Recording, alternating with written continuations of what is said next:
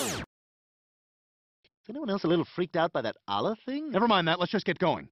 فلاک میاد میگه که این اونیاکوپون خیلی به ما کمک کرد و از نقشه زیک بیخبر بوده. برای همین یه فرصت دیگه بهش میدم که نظرش رو عوض کنه و به ما ملحق بشه که اونیا کامپون میگه که من بهتون کمک کردم که بخوام از خونه و سرزمینم دفاع بکنم ولی الان همه کس و همه چیزی که برام مهمن از بین میرن. اون وقت فقط شماهایی که یه مشت xenophobic بیشتر نیستی تنها کسایی هستین که زنده میمونین. ارزش زندگی دیگه نمیمونه که بخوام چاپلوسیتون رو بکنم. اینجا یه صحبت مهم بکنم در مورد xenophobic. زنوفوبیک میشه یه ترس افراطی از بیگانه ها که منظور کسایی که فرهنگ و عقاید شما رو ندارن و از کشور یا محل زندگی شما نیستن که اکثرشون رو مهاجرها تشکیل میدن. الان یه مثال می‌زنم. شما تو ایران زندگی می‌کنید یکی از یک کشور دیگه میاد و شما فکر می‌کنید که اومده عقاید و ذهنیتتون رو تغییر بده یا تو موارد امروزی بیاد موقعیت شغلی و یا حتی منابعتون رو بدزده. شما ازش میترسید و این از ریشه های نجات پرستی و ناسیونالیسم و فاشیستیه که بالاتر من اشاره کردم که این حکومت یه حکومت فاشیستی قراره باشه. تعریف هر کدوم رو باید خیلی سلسله مراتبی توضیح داد ولی برای الان به تعریف ویکیپدیا متوسل میشیم و بر اساس اون پیش میریم. از ویژگی های یه سرزمین فاشیستی میشه به خوب بودن صلح اعتقادی ندارن با طرز فکر سوسیالیستی مخالفن با لیبرالیسم هم مخالف هستن و تمامیت خواه یا توتالیتاریسم هستن. چند تا مورد دیگه هم هستش که بهشون اشاره نمی‌کنم چون ارتباطی با بحث الان ما ندارن. الان پارادایس اکثر ویژگی های سرزمین فاشیستی رو داره. با صلح با دنیا مخالفن. با طرز فکر سوسیالیستی که میشه همه یکسان و حق انتخاب دارن مخالفن که یه حالت دیکتاتوری بهش میده. ولی اینجا خیلی کم دیده میشه. چون همه موافقن به همین به همه همون چیزی که می‌خوان و نیاز دارن داده میشه. و یه برابری ایجاد می‌کنه برای اون دوستانی که موافق هستن. ولی برای کسایی که مثل لیوای هانجی و بقیه ای که از حکومت قدیم هستن از رژیم قبلی هستن این برابری وجود نداره. وسط صحبت اونیا کوپون جان چهار تا گلوله شلیک می‌کنه منتها به زمین شلیک می‌کنه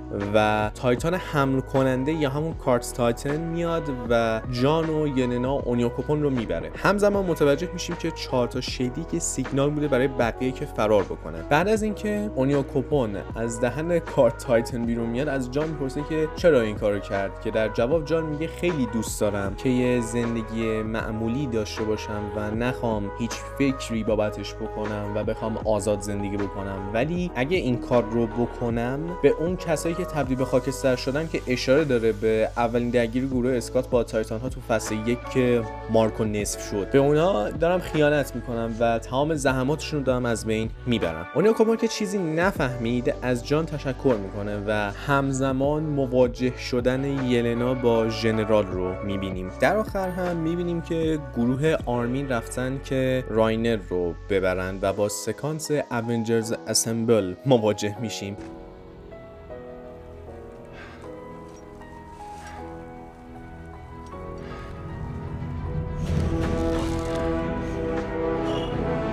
که خدا رو شکر خدا رو شکر. ماپا یه جور دیگه داره نشونش میده وگرنه rage می‌دادن. چون مانگا ها توی این پلان خیلی rage سنگینی دادن که خیلی شبیه به شبیه و vibe Avengers رو داره. این قسمت با همین shot تموم میشه و چند تا نکته رو باید در اوتاش بگم. اولی که باز هم یه chapter بیشتر نبود کل این قسمت. دوم انیمیشن های این قسمت خیلی بد بود. یعنی یه سری جاها داد می‌زد که خیلی افتضاح بود. سوم کمدی این قسمت از بقیه قسمت های اتک تایتان بیشتر بود. یه تعدادی خوششون نیومد بازم میگم بیشتر این دوستان مانگا ها بودن.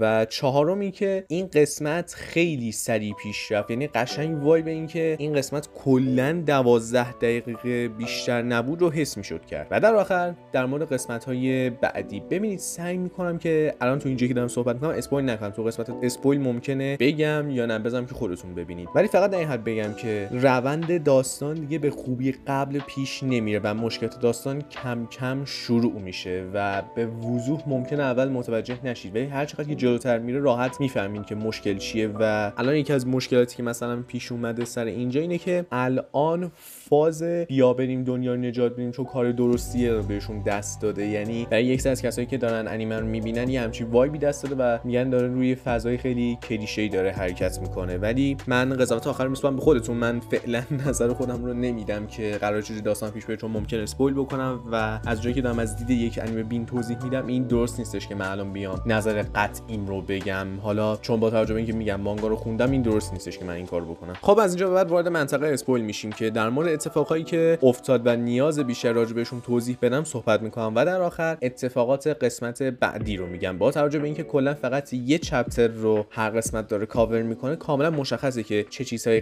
قراره ببینیم تو چپتر بعد که من اینجا توضیح میدم. برای یوتیوبرها تصویر رو فریز می‌کنم و میگم تا کجا جلو برید و برای دوستانی که پادکست هستن تو قسمت توضیحات میگم که از چه دقیقه تا چه دقیقه رد بکنید. اول در مورد اینکه کی پشت پنجره بود کسی نیست جز شیدس. تو قسمت بعدی ما می‌بینیم که الدیا و مارلی که با هم صلح کردن در نقشه می‌کشن و در کنارش صحبت های اساسی در مورد مسائلی می‌کنن که تقریبا ما کل فصل 4 باش درگیر هستیم و من اینجا نمیگم چیه چون میدم یه تعداد زیادی انیمه بین دارن نگاه می‌کنن. برای همین من آنچنان وارد فول دیتیل جزئیاتی نمیشم. و فقط در این حال هشدار میدم که ممکنه اعصاب کن باشه. برای بعضی‌ها بود. بعدش تلاش گروه رو برای عملی کردن نقشه می‌بینیم. ولی مشکل اصلی اینجاست که فلاک زودتر رسیده و دلیلش رو می‌فهمیم که از کجا فهمیده. خب ممنون که تا به اینجا همراه من بودید. اگه از طریق یوتیوب دارید نگاه می‌کنید حتما subscribe بکنید ویدیو رو هم لایک بکنید و با دیگران به اشتراک بذارید. اون زنگوله رو هم بزنید که از تحلیل های بعدی و ویدیوهای بعدی من با خبر باشید. اگر از نرم افزارهای پادکست دارید گوش می‌دید خیلی ممنون که تا آخر همراه من بودید. این پادکست رو با دیگران به اشتراک بذارید. من ارشیا هستم مراقب Big Boss تا یه تحلیل دیگه و یه انیماکادمی دیگه. arrivederci.